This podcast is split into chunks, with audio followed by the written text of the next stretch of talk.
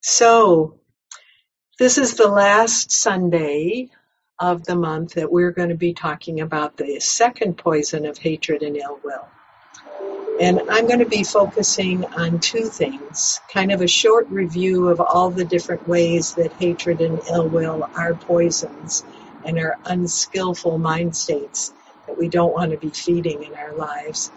And then um, some time on different ways of practicing with um, hatred and ill will. I was going to give a talk on how hatred shows up in the political and worldly realm, but I did that talk on Monday and I really needed the full 40 minutes.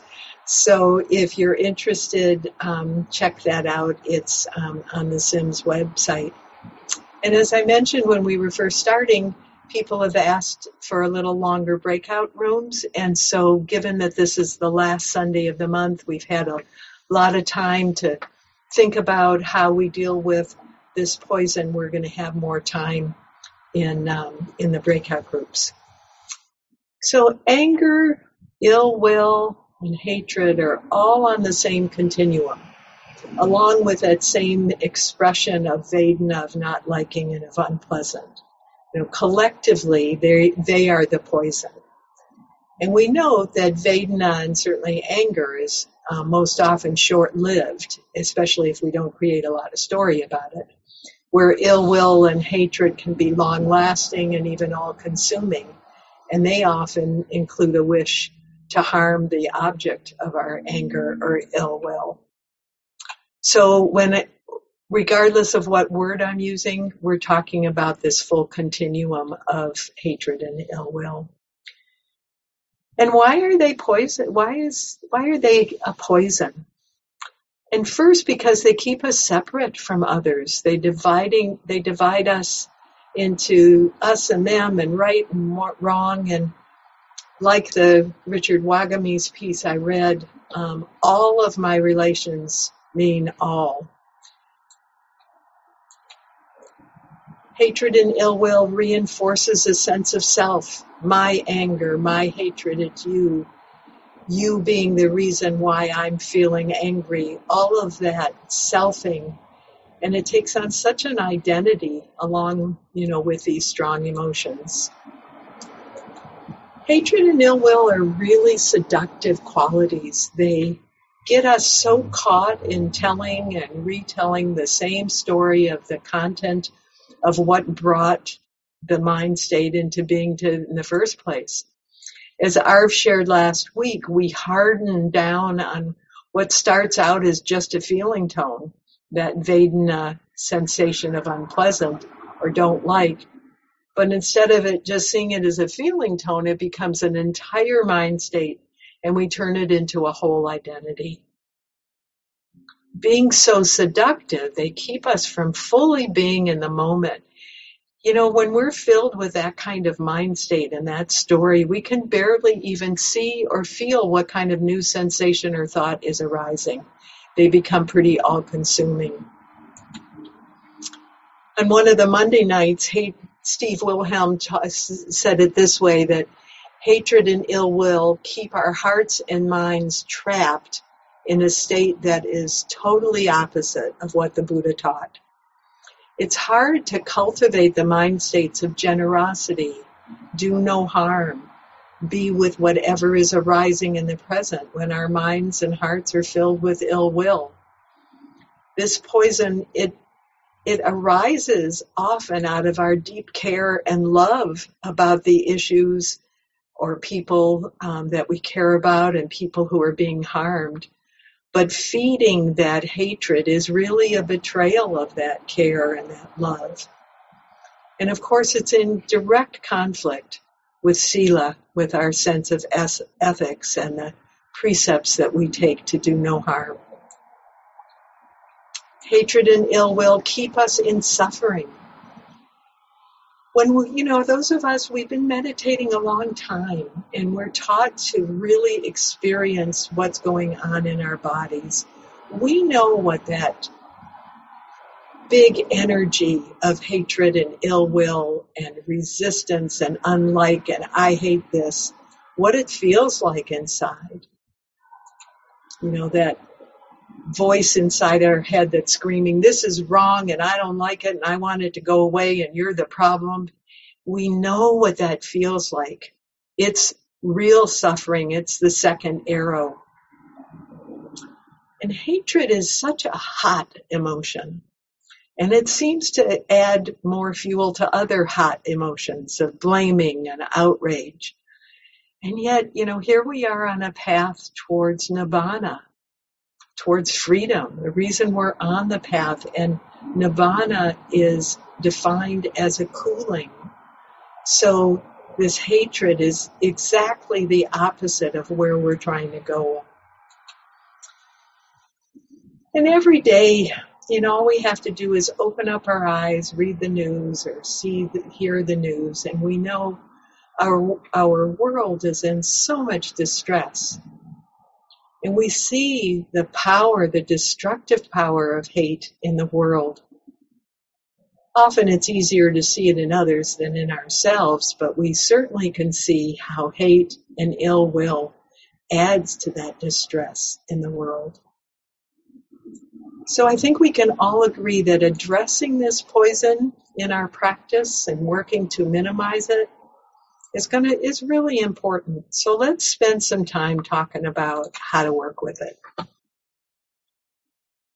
I really love how the Zen teachers talk about the impossibility of realizing many of the teachings, but we do them anyway.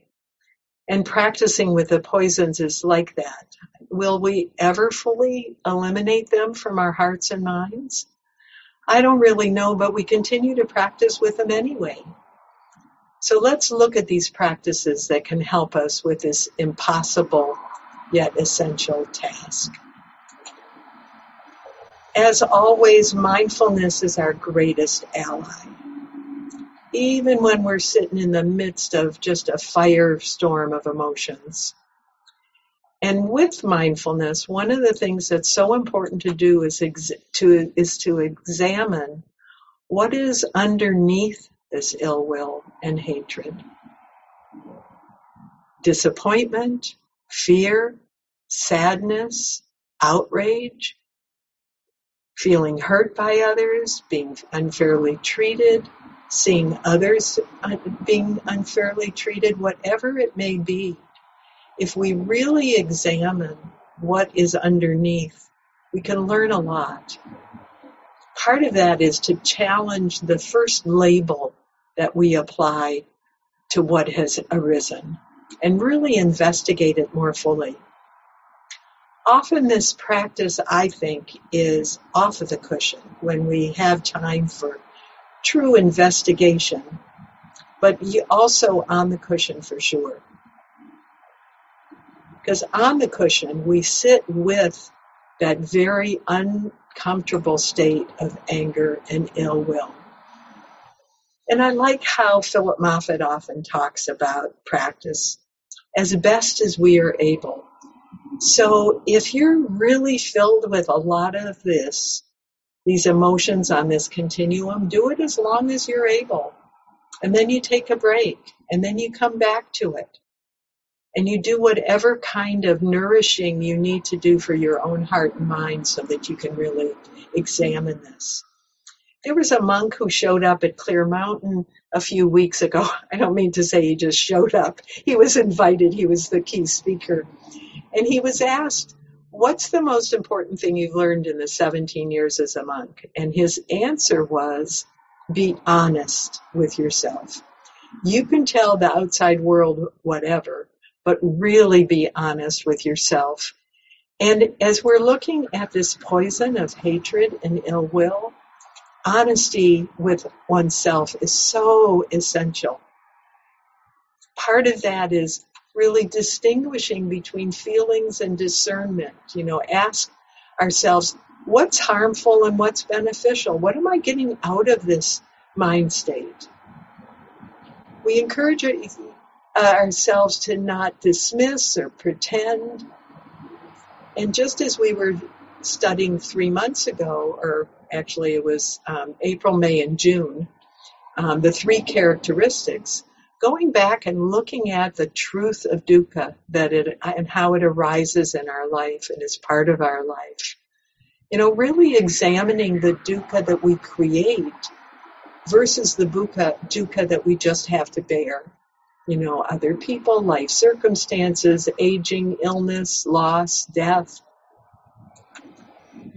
And we separate the story from the underlying emotion and the set of thoughts. You know, let go of the ownership of those emotions. Anger is arising. Hatred is arising. It's not my anger. It's not my hatred. A really key part, and I talked about this on Monday because in the political worldly realm, a lot of times there's an element of wishing harm to the others and actually reveling in um, their misfortune when those people in the political and worldly realm, kind of get their come comeuppance. But see if you can separate the disagreement with or the judgment of someone's behavior from the views about them as a person. Starting with easier situations, not the most challenging. I find that I disagree with my city council person a whole lot on things, but I never wish him ill will. It's really easy to separate out at this local level. So start with um, an easier person or an easier situation. Pretty much everything I've read says that the main antidote to anger and all the other emotions on this continuum is goodwill or metta. But I often find that if I go too quickly to metta, it's not really helping me to deal with the underlying anger, dislike, or ill will. It can be a real bypass for me.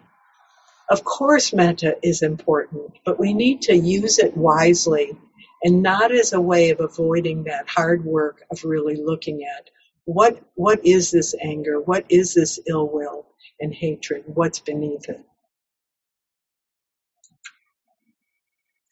Another area is to look seriously at our energy and effort. Anger has such an energizing element.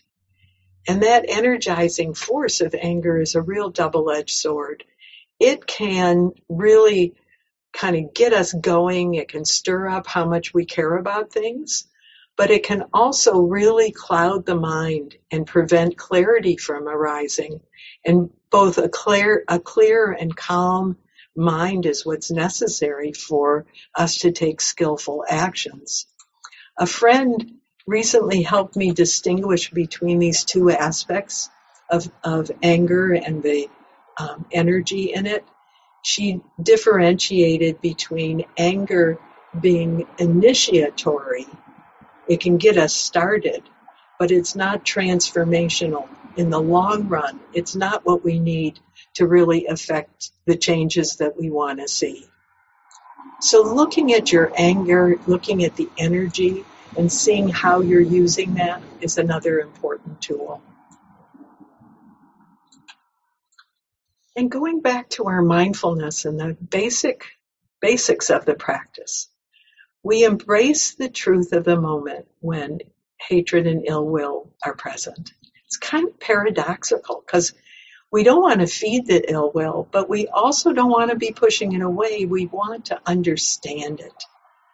So this moment doesn't have to be different. We can be at rest even in the midst of the turmoil that anger and ill will and hatred arise in us and feel in us.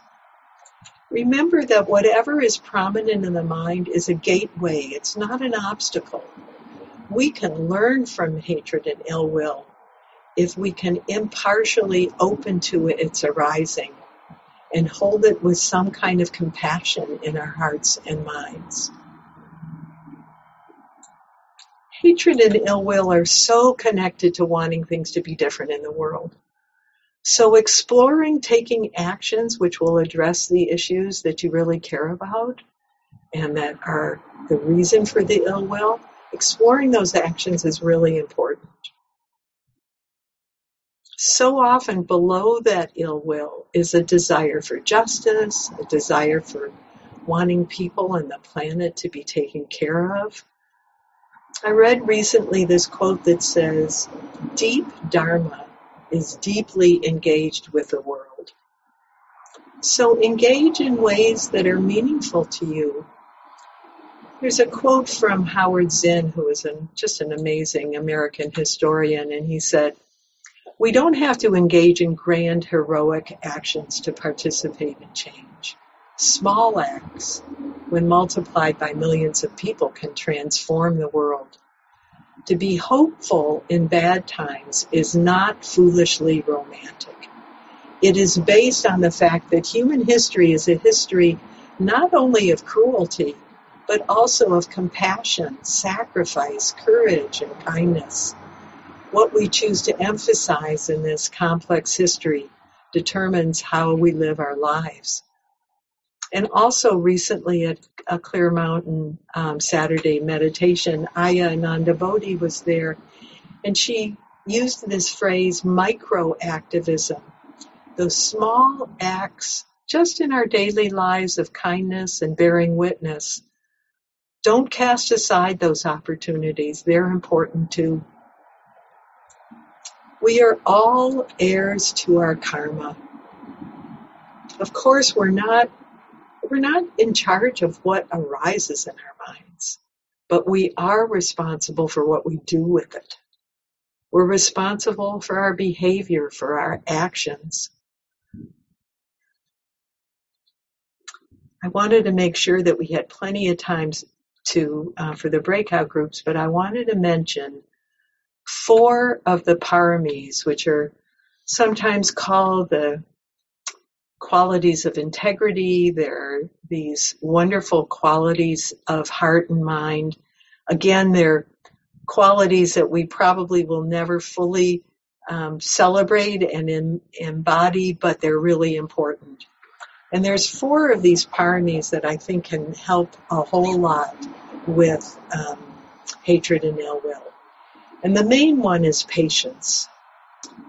Patience is described as the exterminator of the defilements. It can help the mind to be clear and calm enough so that we can make skillful decisions. We can offer patience to all those feelings inside that restlessness, that eagerness to act, that yelling inside the mind that this is wrong and I have to do something about it, or you're wrong and I have to do something about you. The patience allows the hateful thoughts to pass through and gives those moments of ill will all the time and attention that they need. Resolve is another one it supports why we're why we practice at all. You know, the, the beginning of the Metta Sutta is the first line is one that I just love.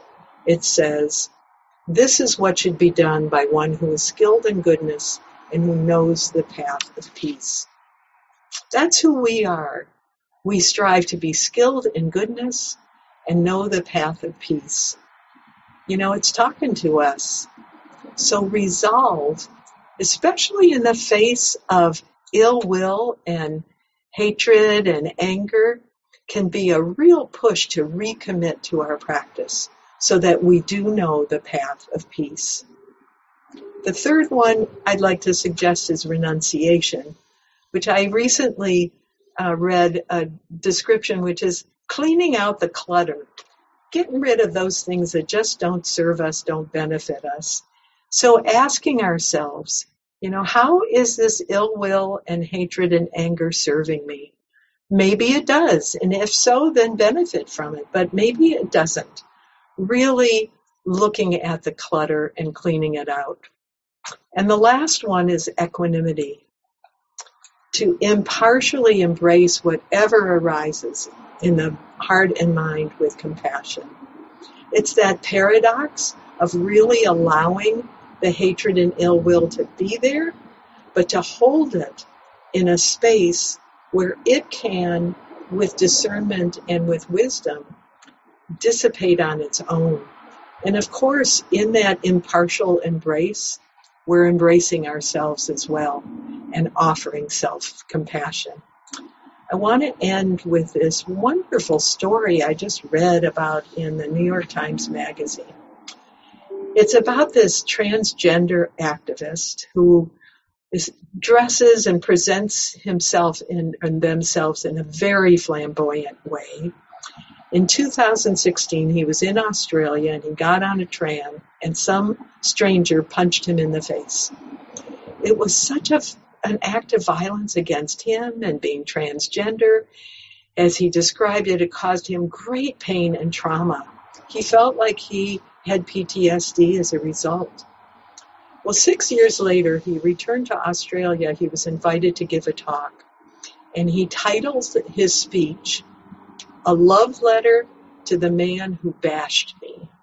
He said, It was my public forgiveness of this guy and it was one of the most healing experiences of my life because I released myself from bitterness. So I'd like to end this talk with a question of how can each of us find ways to release ourselves ourselves from the bitterness of ill will and hate.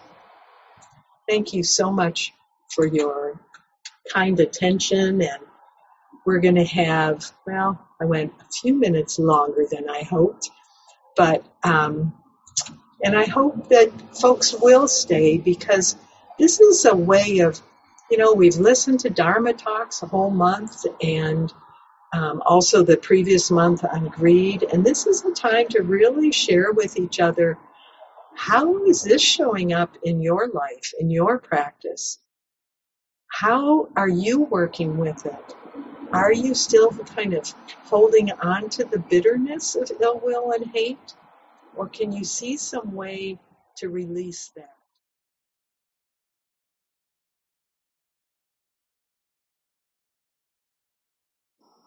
Okay, well, welcome back. Folks are still coming in.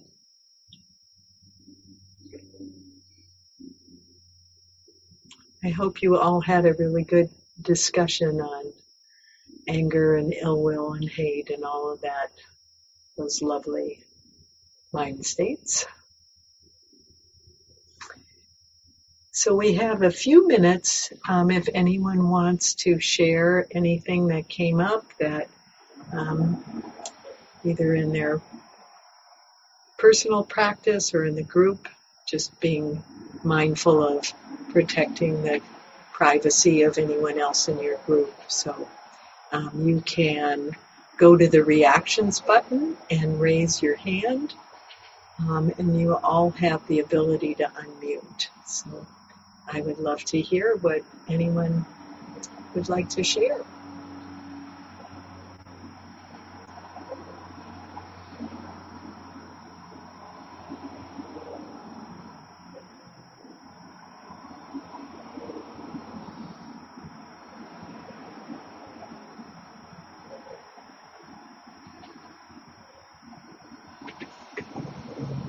Judith, please.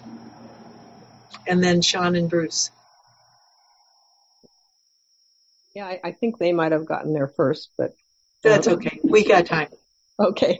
Um, well, I, I really uh, related to a couple of things that you said. Um, first, about uh, about not going to metta too fast, and so that we are not repressing what we feel and but at the same time recognizing how important it is you know? And and the other thing was about the whole the whole political thing because i have oh, you know definitely some anger and outrage in that area. And um and what i was sharing with my group is that i i in my mind i put people into different categories. And one category is, uh, well, people I know. That's one category, and that's a little easier to deal with because I know them, right? And I know that I'm probably making up stories that aren't really true. And then there's this whole group of people that disagree with me. I don't really know them, but they disagree with me, but they really believe what they believe, just as I believe what I believe. And I don't find myself so angry at them. It's the people that have the information and know what they're doing. Like, say, like the tobacco industry. We had that, you know, several years ago and who are doing harmful things that I perceive as being harmful in the world. And then, um, those are people I really have a hard time thinking of as my relations. Yeah.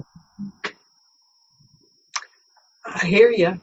Um, and I think um, having a hard time with it is probably the first recognition. Mm-hmm. And um, having everybody be, you know, that all our relations doesn't mean that I want to go hang out with everybody. Mm-hmm.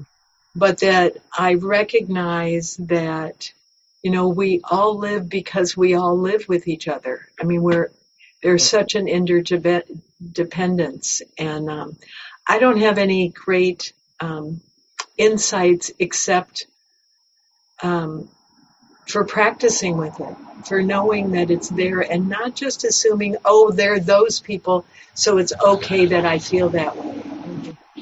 Because we recognize what happens inside of us, um, both heart and mind, when we feed those um, mind states of ill will. And there isn't it, there is an impact. You know, they say that whatever um, fills our minds will be the the um, what we're going to do next. It will guide our actions, and we don't want to be acting out of that. So, working with that in the worldly realm is, um, I think, it's really important, and um, it's why I spent all that time on Monday talking about it because I it's too easy, especially when you live in a community where everybody, you think everybody agrees with you. And so then you get this sense of, oh, I'm so connected, but I'm only connected to this, you know, this little group. And so, um, anyway, thanks for bringing it up. I think a lot of people can can identify with what you were talking about, Judith. Thanks. Sean and Bruce, please. Hey, everybody.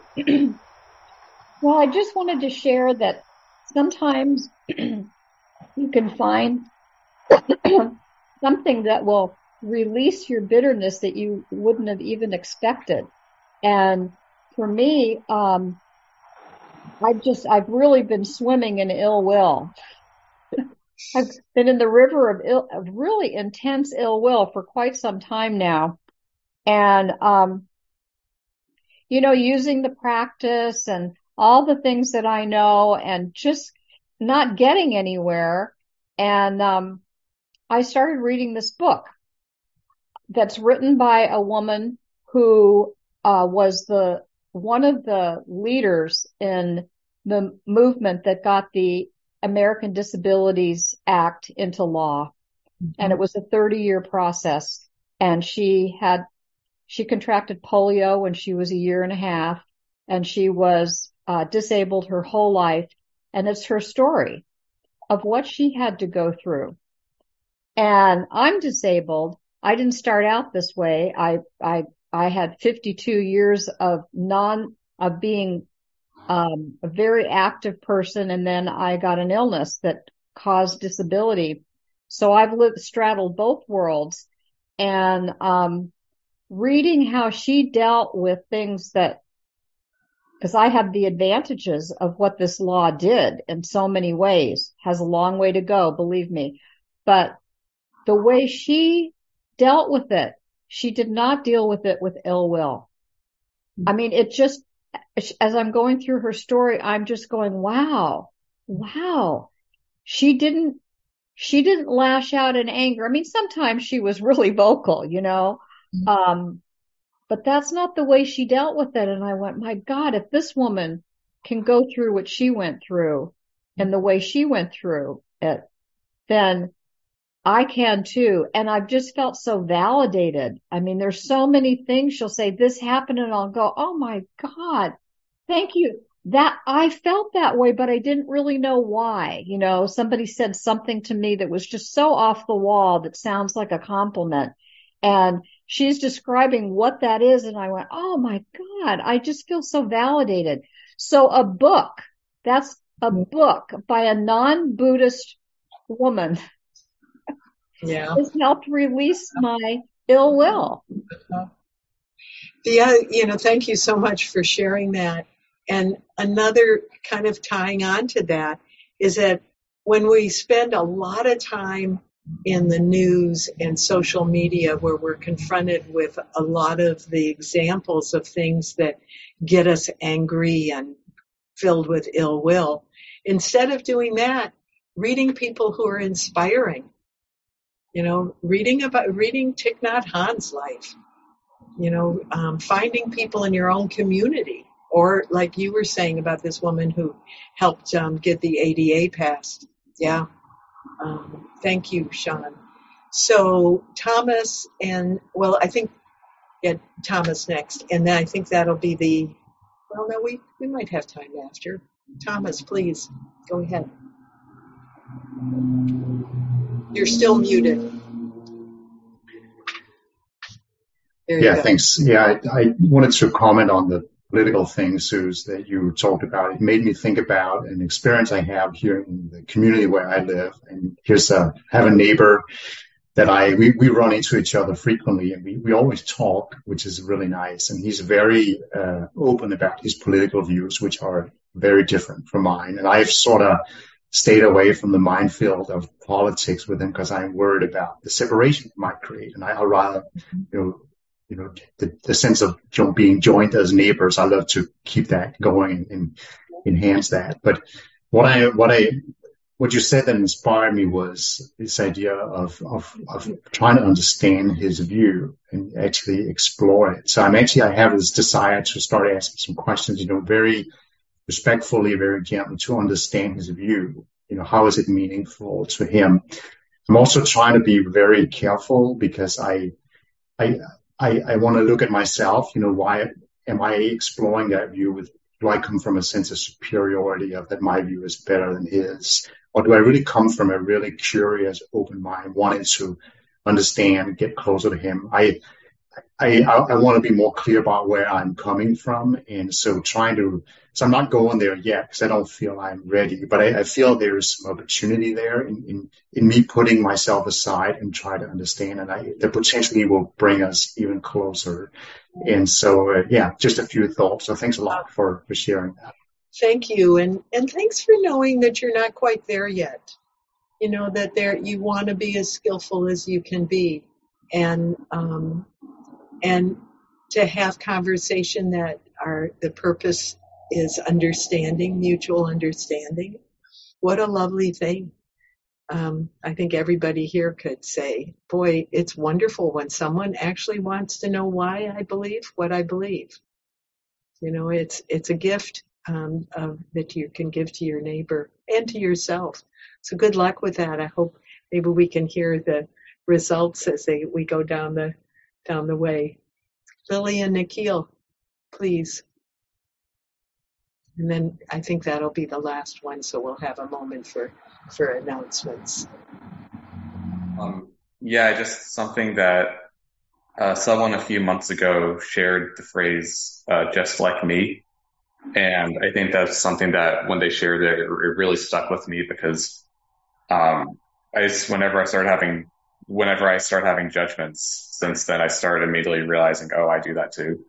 And I don't think it's, I just, I, I just don't think it's possible to have a judgment about someone now that like I don't in some way also do myself. And, um, it was just, it was really helpful to me, um, uh, when, uh, that person, when that person shared that. Um, and yeah, I just, I think it's somewhat uh, related to hatred because I think it helps kind of bridge that gap and, um, yeah, start kind of like finding that, that sense of connection a little bit.